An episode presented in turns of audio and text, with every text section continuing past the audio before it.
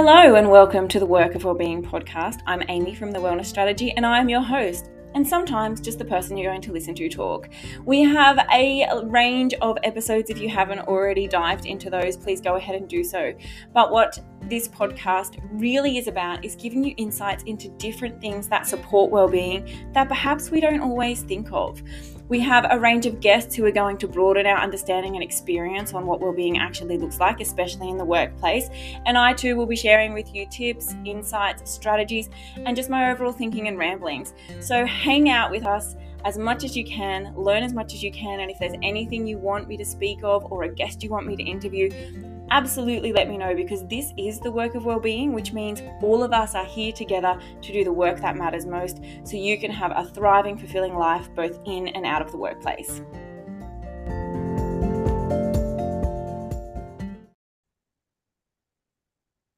Hello and welcome to another episode of the Wellbeing Podcast. I am so excited because today our guest is Sue Langley. Now this is a little bit of a, I suppose, a fangirl moment for me, because Sue took me through my Diploma of Positive Psychology and Wellbeing, but is just a wealth of knowledge. And when I was prepping for this and thinking, oh, what are we going to talk about? I couldn't decide. So I've just said to Sue, we're going to talk about everything and see what happens. But um, Sue, thanks for joining us. Could you tell everyone who you are and a little bit about yourself? Of course, and it is a pleasure to be here, Amy. I'm absolutely overjoyed to be here because I love seeing what you're doing with this stuff. Um, so my name's Sue, Sue Langley. I'm the C E O and founder of the Langley Group and also uh, the co-director of the Langley Group Institute, um, which is where we run our Diploma of Positive Psychology and Wellbeing. And I suppose who I am, I'm I'm hopefully somebody who uh, I aim every day to uh, breathe spirit into the minds of others to achieve their level of excellence. That's why I get up in the morning. Um, and if I can share some of the science, some of the knowledge, and inspire people or equip people to do something a little bit better uh, and show up more frequently as the best version of them, that's why I do what I do.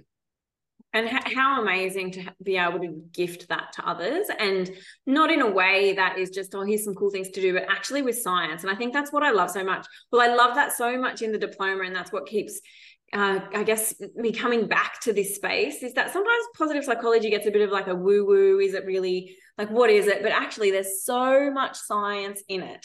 Can you tell us, Um, I suppose, some of the, the biggest pieces of science or research that people need to understand when we hear positive psychology or wellbeing?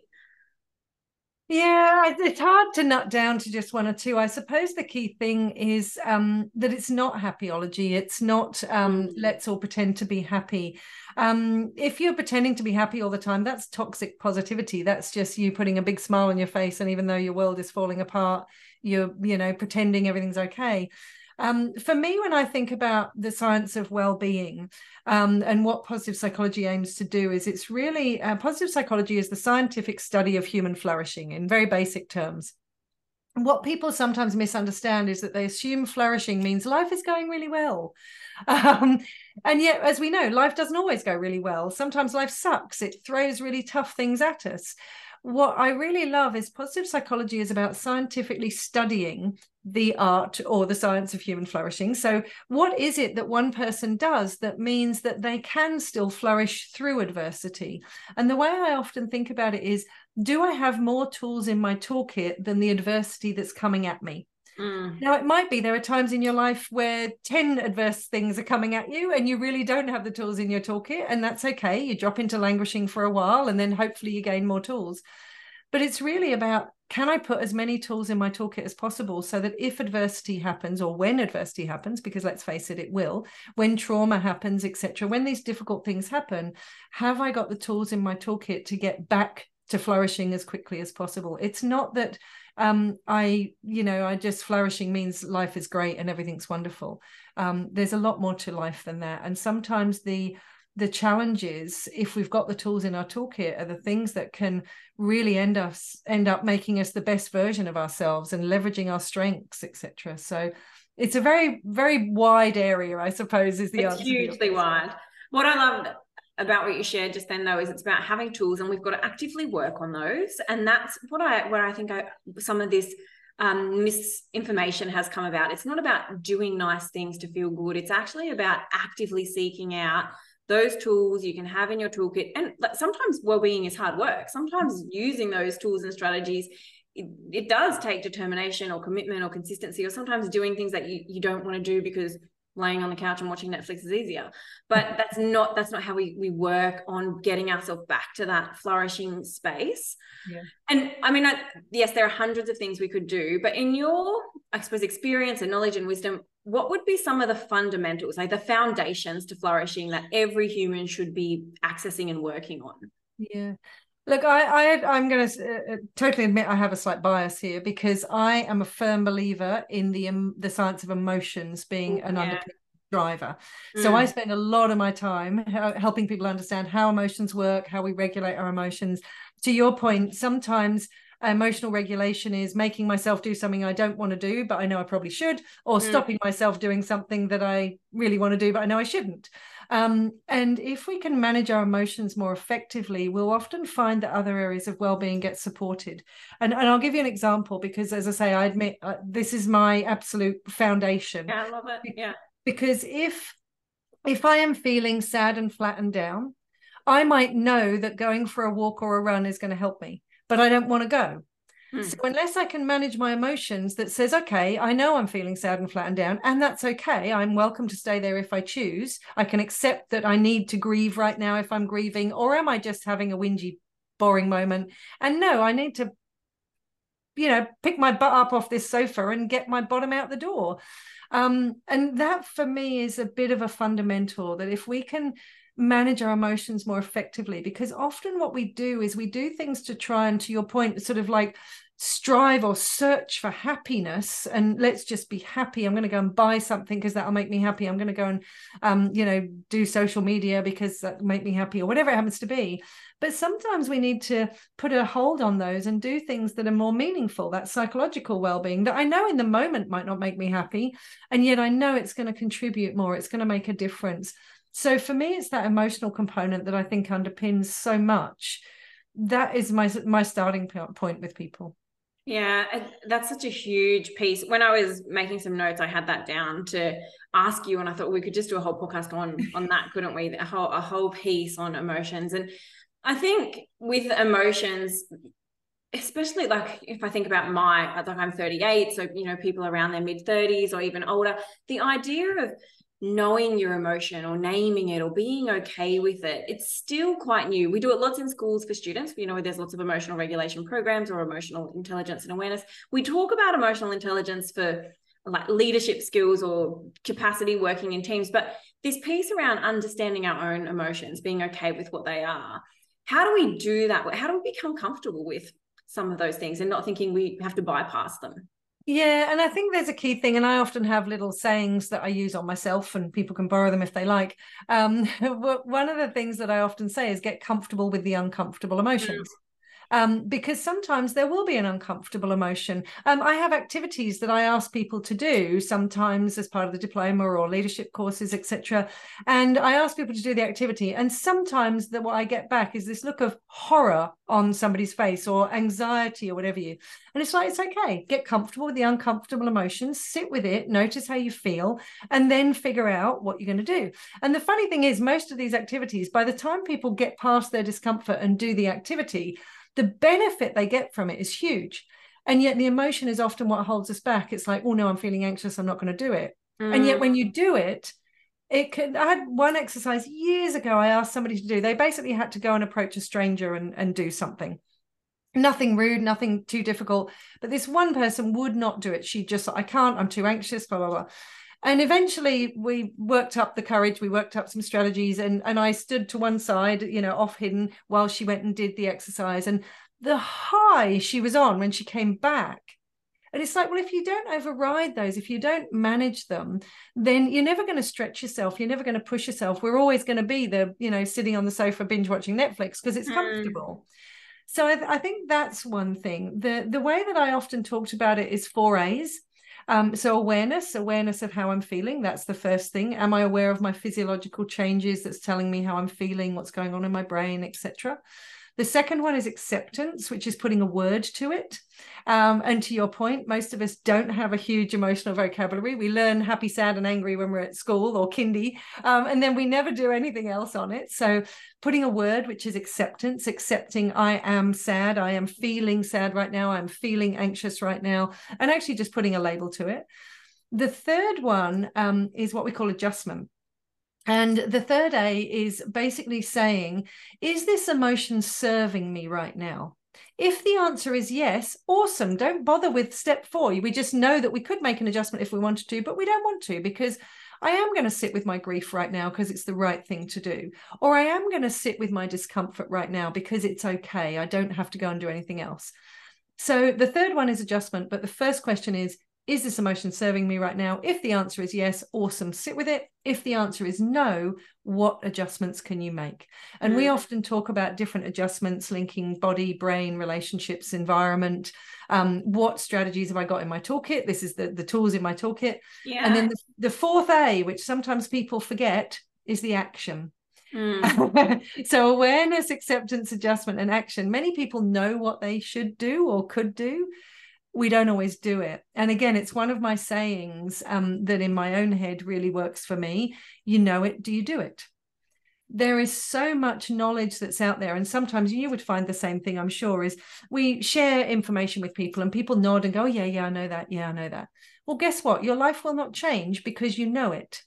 It's the doing of it that's important. And there's lots of posh terms for this. Um, psychological terms in neuroscience, they call it activation and installation, but it's basically, you know it, do you do it? Yeah. You know these things are useful for you. If you know getting off your bottom and going out and doing some exercise or getting some fresh air or doing twenty-five star jumps or eating healthily is useful for you, then it doesn't make a difference unless you do it.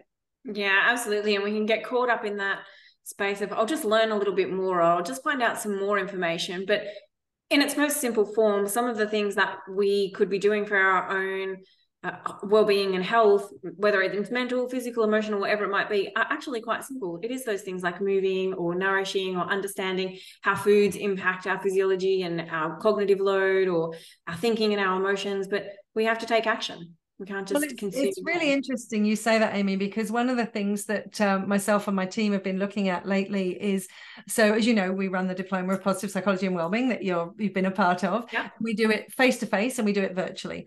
Um, and uh, with the face-to-face, there's six days um, intensive and then assessments. With the virtual, there's roughly fifteen evening sessions uh, week by week and then assessments. And one of the things that we've we've only had anecdotal, but we're starting to pull the data on, the people that say, wow, this has changed my life, and they are doing amazing things, are the people that have done the assessments. Mm. The people that come to the six days of the immersion and go, oh, I had an amazing week in Byron, it was fantastic, it was wonderful, and I learned all this stuff, and it was so much fun, but don't do the assignments, and not seeing the changes. And that's the thing that reinforces over and over again to me, you know it, do you do it? It'll be the people that do it. And as you know, with the diploma assignments, you have to, to complete the assignment, you have to do stuff because yeah, it's practical. Yeah. Um, so that's really been noticeable, that the people who actually do the stuff, the activities, are the ones that notice their life shifting and changing and their well-being improving. Mm, yeah, I re- often get asked about the diploma or what have I done. I always recommend your diploma. And one of the things that I really highlight is that the the assignments or the assessments that you do, they are practical. So it's putting those things into practice, and that's where you see the change. And as you were talking before about uncomfortable things, I was, some of the assessment tasks that we go through are uncomfortable. You know, they do that. I was thinking of some of those. And but having not done that, you don't get the benefits of it or really see it. And so it's that It's that permission to make change. I think sometimes we don't give ourselves that. We know things are good to us, or we get stuck in, but we get stuck in the way things are. And it's that that piece of, I have to do things differently, and that can be uncomfortable. But once you get over that, as you were saying, the benefits really are immense. And that's the life-changing piece of this work, I think. Absolutely. And for me, one of the strategies that I really love um, that sort of come out of the positive psychology research and, and several people talk about, and they maybe have different language, um, curiosity or noticing. Um, one of the things that I've noticed is that the more I get curious and I notice the new, et cetera, the more it helps lift me and expose me to, to new and different things and expand and push yourself out of your comfort zone. It's very easy, to your point, of when we think we know stuff to go critiquing. Narrow, yep, I know this, I do this, yep, yep, I know what I'm doing. And we critique and we can easily push away other things. So this is the way I've always done it. This is the way it needs to be done. When we're curious and we notice the new and the different, it can often open us up to new possibilities, new ways of thinking, new ways of feeling. Mm, yeah. I um was watching one of your clips recently about, um, you were talking about emotional regulation or emotions and different things. And when we talk about new things, or I think um, even aspects of health and where we want to go, often what comes up are things like movement or nutrition. And in one of the clips I was watching, you were talking about gut health and how that impacts what we're thinking.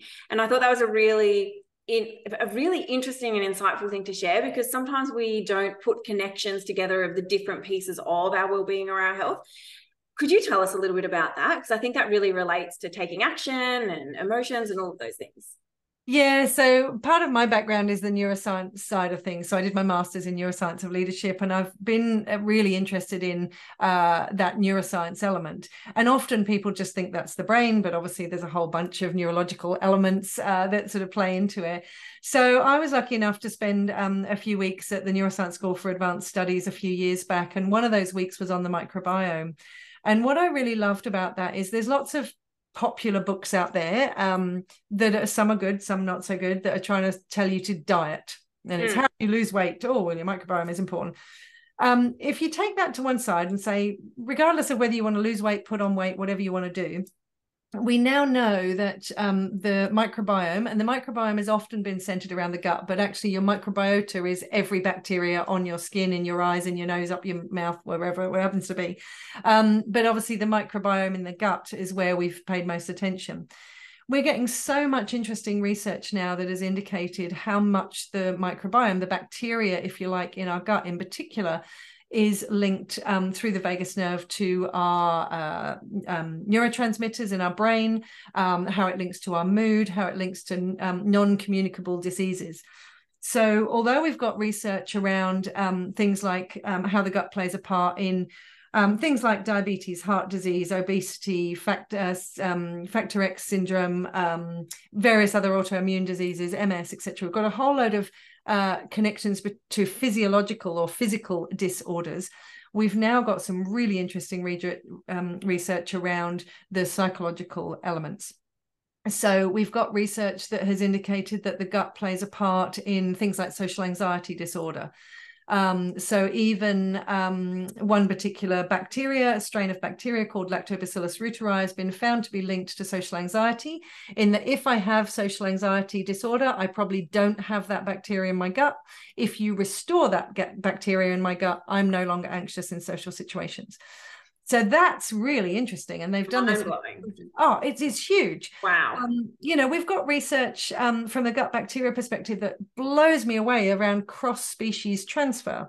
So for instance, um, if you take human poop from a depressed human being and you put it into a cage of mice that are perfectly normal, germ-free, all good, um, they will start exhibiting signs of um, depression. Now, think about that. Mice eat poop. I know it's, it sounds gross, but that's what happens. Um, and they're around the bacteria. So the bacteria colonize, uh, colonizes in the mouse's gut, and the mouse shows signs of depression. Now, when I say that, people go, well, how do you know a mouse is depressed? Exactly the same way as you know a human is depressed. They move less physically. They're less interested and curious in their environment. They're not interested in social interaction. They want to shut down. They want to sleep and stay still a lot of the time. So it's the same sort of process. And we've got amazing meta-analysis now that's starting to pull together numerous studies in this play, this space around how the gut microbiome is linked to depression, anxiety, and various other um, things to do with neurodiversity and things that we think of as non-communicable disorders. That is just absolutely mind-blowingly fascinating. Um, I know. I love the whole microbiome. Whoa, whoa. Yeah. So I have to ask, and there may not be an answer to this, or there may be, um, or it may be complicated, or maybe simple. Maybe you can help us understand it. When we're talking about that and the microbiome and gut, and obviously we're talking about, I'm assuming, I could be wrong, that it is related to food and nutrition and what we eat. So is there any specific foods that add add to these things, or that we should or shouldn't have, or I mean, I really don't like polarizing and boxing in, in that aspect. There may be things that we're like, this actually really contributes to that.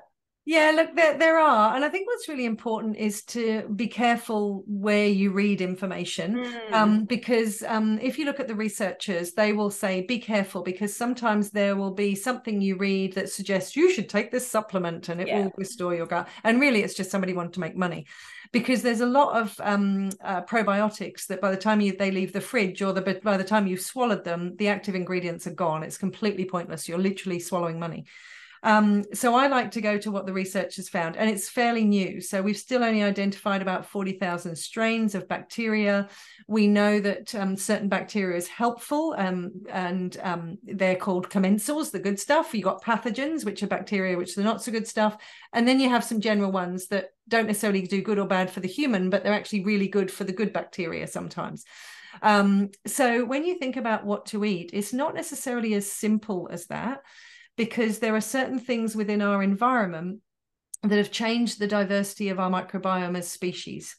So our use of antibiotics in foodstuffs is mm. massive, um, and has really impacted the diversity of our of our, our own uh, being. Um, if you think about um, birth practices, if you think about antibiotics that kill every bacteria in your stomach when you take antibiotics, it, uh, in the future, I would love to think we will have an antibiotic that will only kill mm. the pathogen that you need to kill, not all bacteria. But at the moment, most antibiotics basically just get rid of everything. Yeah. Which means you're stuffed. It's why we yeah. end up with irritable bowel, autoimmune disorders, et cetera, because we've got yeah. nothing to work with. What's really interesting is... Um, looking at what's, there are certain bacteria we know have been started to link to certain things, but we don't necessarily have the nuance yet to say, eat this one thing and that will give you that bacteria. In general, the Mediterranean style diet seems to be the better from, from a mixture of things that gives you, um, uh, and it's all things people already know. Mm. Reduce processed foods. I mean, processed mm. foods are not helpful for getting um, good bacteria. So it's a lot of things that most people know, not necessarily that we do. Um, colourful foods, as I say, Mediterranean diet. One of my favourite books is um, called Brain Food by Lisa Mosconi, because she's a neuroscientist and she got a P H D in nutrition to try and combine the two. Um, and she talks a lot about that. Uh, another one of my favourite books written by the neuroscientists behind the scenes is The Psychobiotic Revolution. It's a brilliant book for understanding where we're at from a, a scientific perspective. Um, what's really important to me is that you know it, do you do it?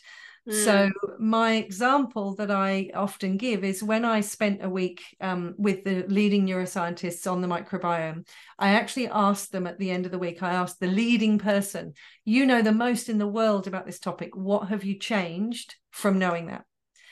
And he looked at me and he said, Hmm. well, I guess I'm just more aware.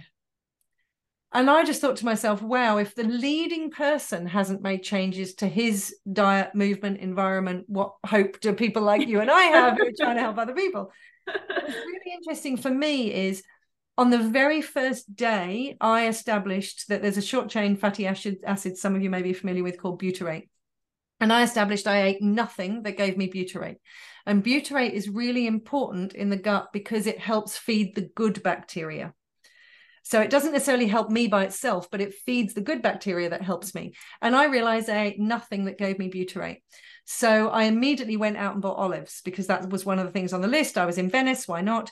I hated olives at that point in time. I and just detested, was not interested in olives, and I still wound at least four or five olives down me every day. Now I love olives and I still have them every day. Um, but I thought, well, wow, I changed something on the first day and yet this person hasn't changed anything. So to your point, a lot of things around diet, we already know. Yeah. Still not doing it.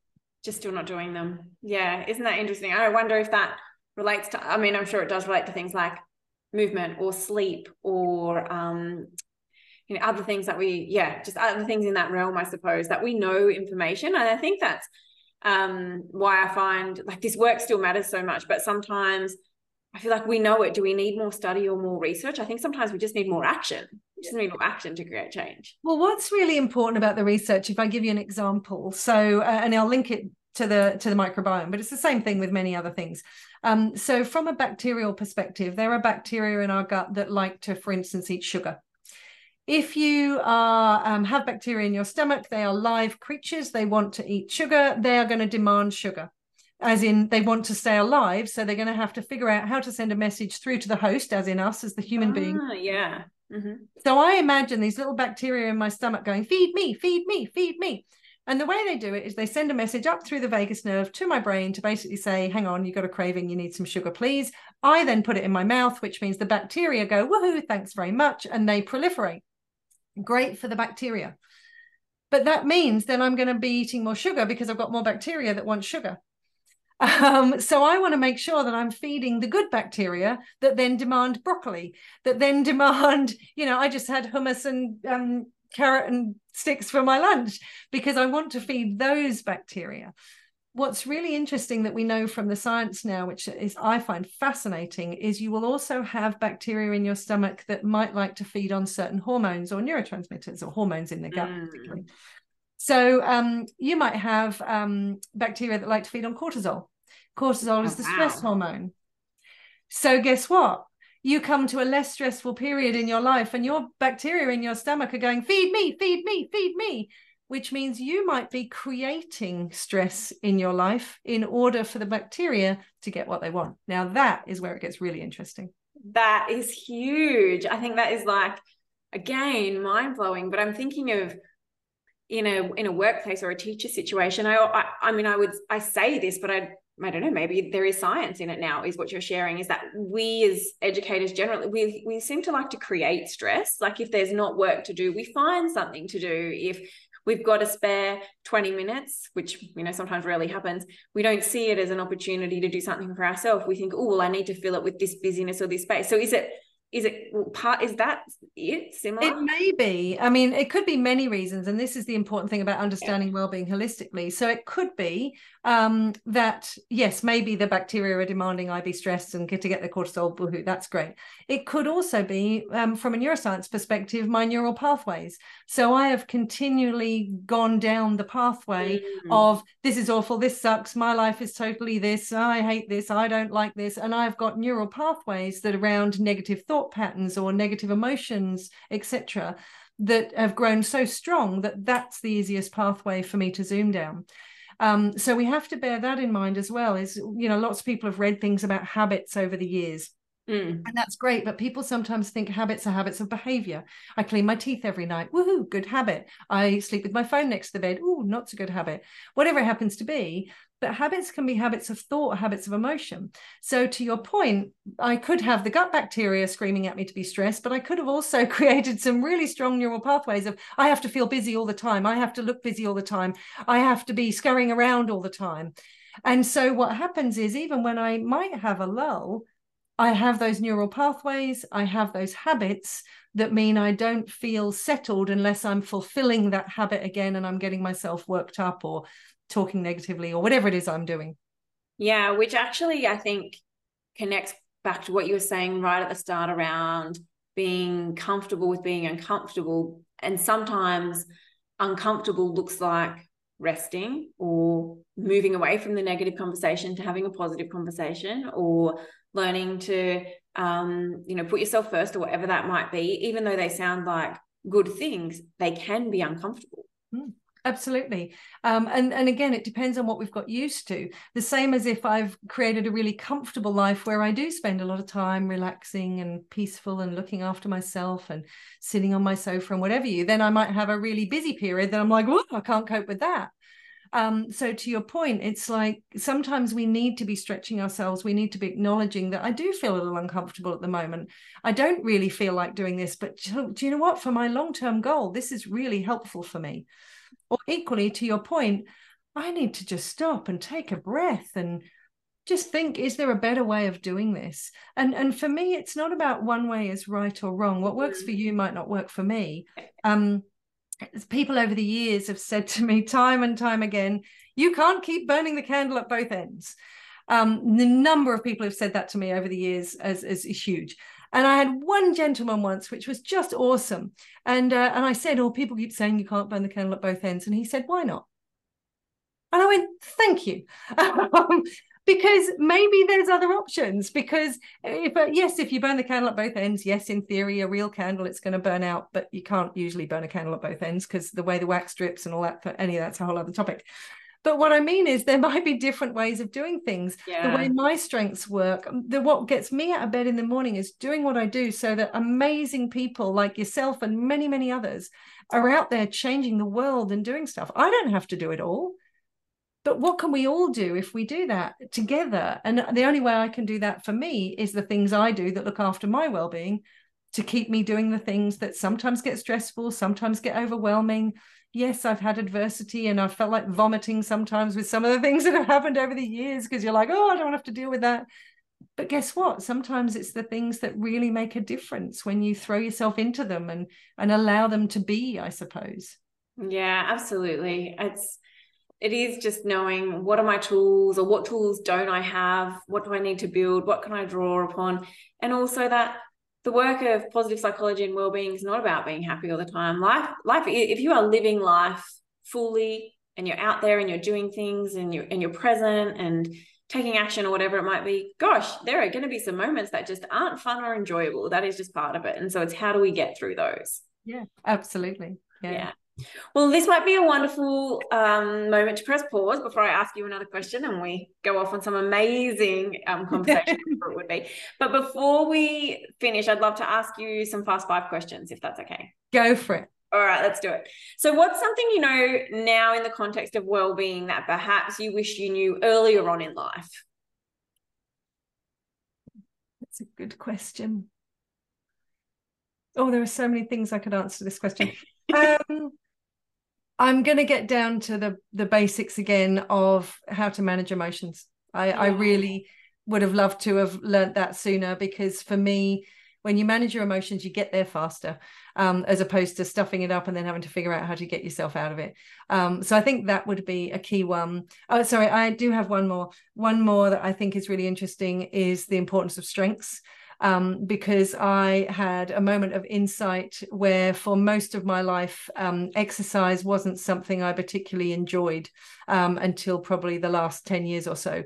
Um, and my moment of insight is because everything I did at school that involved any form of exercise was always linked to competition, and competitive mm. is my biggest weakness, and it always has been. And it made me realize why I hated any form of sport, because it was always competing at school. So why does that resonate? Is because from a well-being perspective, if I can use my strengths every day, I can use those strengths to compensate for the challenges, compensate for my weaknesses, but most importantly, get me through difficult times when I'm tapping into my strengths. So that would probably be another thing. Yeah, that's, and it's, I love now that in schools we are addressing both of both of those things early, emotional regulation and also um, around strengths. And I will get you to tell us about the exciting thing that you're doing next year at the end. So we'll do that. Um, oh, what book are you currently reading? Um, I'm reading, always reading lots. I am. Um, I've got about seven currently piled next to my bed. Uh, I'm currently in the middle of three books. Uh, one is an Ian Rankin novel that I read on my phone when I'm got five minutes sitting at a bus stop or whatever. Uh, a second one is a paperback uh, thriller called The Cabin by a um, Scandinavian author. And the third one is Positive Prov- Provocations by Robert Biswas-Diener around um, provoking better coaching questions. Oh, yeah, amazing. That would be amazing. Um, what are your non-negotiable wellbeing habits? Do you have any things that you're like, this is it for me? I do. Um, I always think of um, two two key things. One is brain and body basics, which is eat, sleep and exercise. And the other is positive emotions. So I have things that I do every single day. So I try to move um, regularly, even if it is twenty-five star jumps in the corner of the room. Sometimes I do find myself literally working from, you know, eight a.m. till sometimes midnight, or I go to bed at nine and roll out of bed at midnight to do another session. So eat, sleep and exercise are my foundations, even to the point when I'm doing things virtually, I will skip the shower if it means I can get ten minutes of exercise in, because nobody can smell me down the screen. Look, I mean, I couldn't put my hand on and attest to, I have walked in the door from a, a gym session at five to nine, thrown a different shirt on and been on at nine o'clock. So yes. So eat, sleep and exercise. And I'm not perfect by any stretch of the imagination. I love chocolate. Um, you know, I, I don't, but I'm generally fairly good. So they're my non-negotiables. And the other thing is, because I know the power of positive emotions, I have lots of little things that I do every day that I know help me manage my emotions. Even if I don't need to on that day, I do them every day so that they're so habitual that on the bad days, they're at my disposal when I need them. Mm, awesome. And have you ever tried uh, to implement anything because, like, someone said you should do it, or the research said, but then it actually didn't work for you at all, and it wasn't your Absolutely. Thing? Yeah, I actually encourage that for people. So I have a saying, another one, uh, treat yourself as a scientific experiment. So um, mindfulness is a big thing. Like, there's yeah. years of mindfulness research now that's come out of positive psychology, as well as two and a half thousand years of people not needing research behind it. Um, and uh, I absolutely I implemented mindfulness, and I religiously did it, or not religiously, because that indicates faith-based, but I did it every day and made it a habit. And at the end of eight weeks, I'm like, eh, kind of didn't do much for me. It was something that I tested on myself. And for me personally, it doesn't make a huge amount of difference. One of the things that I do find is um, when I lost somebody close to me a few years ago uh, and I was experiencing grief, uh, because I understand grief, the brain slows down, all that sort of thing, all this stuff, I did various things. And one of the last things I did was an honoring mindfulness, honoring grief mindfulness um, practice. And then I'm like, okay, cool. Yeah, I'm done. I'm sorted. So I'll use it if I, if I want to at a particular time. But it was one of those things that after doing it for eight weeks, I'm like, no, I'm not noticing my sleep is any different. My stress is any different. Nothing seems to have changed. Doesn't really do it for me. Um, and I would really encourage that, because there are certain things that I do um, around journaling or gratitude, et cetera, that somebody else might do for eight weeks and go, no, doesn't do it for me. And that's perfect. Yeah. I love that. Treat yourself as an experiment, because I, I do always say to people, you know, you've got to try it. And if it works, it works. If it doesn't, it doesn't. It doesn't mean there's that you... you know, your your well-being is going to be poor because you don't like mindfulness, or you like can't ever be happy. Like, that's not it. So you got to find the things that work for you. So that's yeah. a great. And I still teach mindfulness to people. Yeah, you do. You taught it, of course, but yeah. as an intervention. But I will always share with people, it's about person, activity, fit. Um, and we shouldn't assume just because your favorite thing is one thing, it's going to be somebody else's favorite thing. Absolutely. Yeah. Um, all right. Last question. What area of life or well-being or leadership or anything at all are you working on for yourself at the moment? Oh, always many things. I love, um, again, treating myself as a scientific experiment. So uh, for probably the last twenty years, one area that I do focus on, which is an under, under understood, I'm not sure that's the right word, a less understood area. Misunderstood? Is misunderstood, maybe. Um, uh, area, which is the area of interoception, or basically physiology. So I'm a big fan of understanding physiology and how it makes you feel, not just from an exercise perspective, that's a, a different sort of topic, just how you hold yourself, um, the tension in your body, how you sit, how you move, those sorts of things can change how you feel. Um, so I'm always focusing on that one, because I know it's changing your physiology has been shown to improve willpower and self-regulation, um, as well as shifting emotions in the moment. So that's probably one area. Um, I am always uh, currently focused on strengths. Um, one of the reasons I trundled off to Italy and put myself in a particularly uncomfortable position uh, for a few weeks was because my unrealized strengths of courage, adventure, and growth. So I thought, right, let's go do something that's going to go and uh, put me out of my comfort zone. Uh, so that was one of the things. And I know Italy doesn't sound like it's out of your comfort zone, but believe me, it, it was a bit challenging uh, for a variety of reasons. Um, So there'll be things like that. Um, the other thing that I regularly do, um, that again, sometimes people do once in their life or not at all, is around values. So I have my values up on the wall and I consistently check in with those of where I'm at. I'll actually give myself a score of how am I living and breathing these values today. Um, and one activity that I did very, very recently um, was checking in around meaning. So when we think of the science of meaning, we've got um, cohesion, significance, and purpose. Um, I um, spent a bit of time exploring, am I still living in line with all three of those pillars uh, with what I do? So yeah, I, I work on this stuff all the time, and, and I love it. And as I say, some things are just non-negotiable, I do every day, and some things I dip into um, on a regular basis so that I can still ensure I'm keeping my well-being high. Mm, I love that. Thank you. And that is, that is it. It, it. It's, you've got to actively work on the things.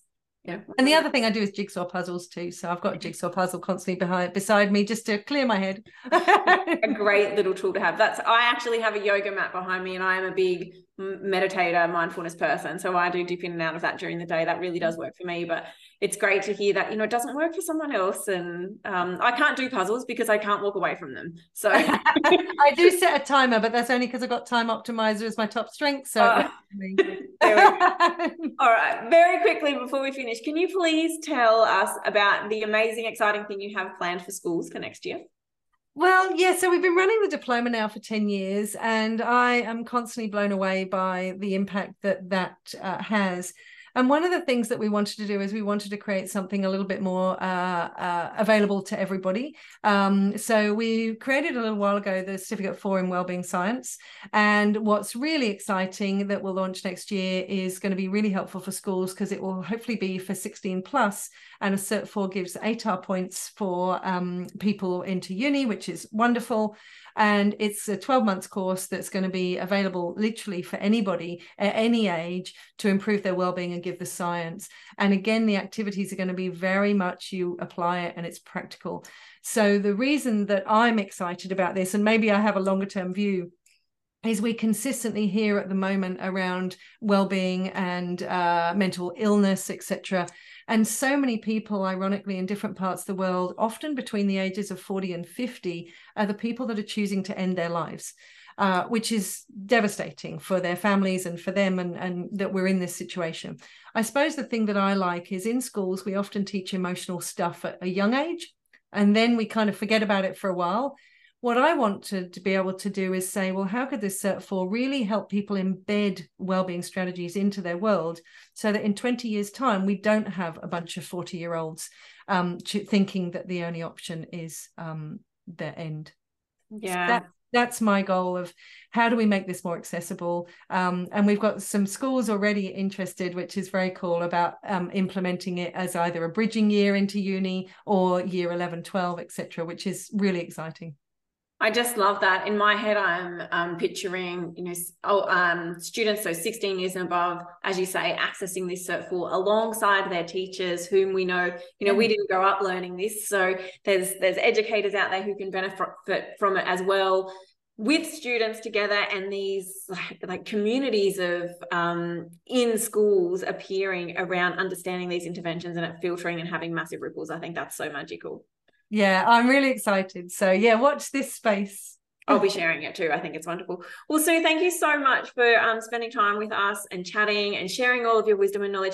As I'm sure our audience can hear, you are a wealth of knowledge and know so many things. And I am always recommending the diploma to anyone.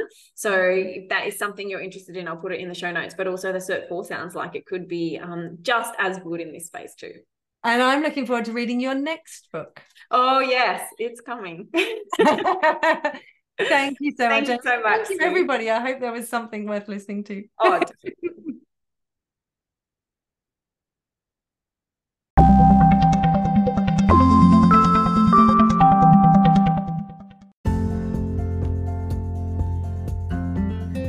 Thank you so much for tuning into this episode. It was an absolute delight to have you here.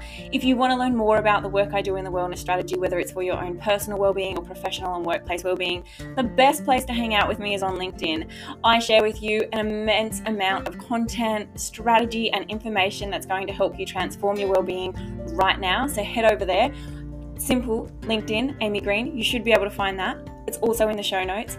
And if you need anything else, I'm across all other social media platforms, Instagram, Facebook, and I'm even trying out TikTok. So you never know where this is going to go. But thank you so much for hanging out with me. If you need anything at all, you can always send me an email. You can find me on those socials. But most importantly, just keep doing the work of wellbeing.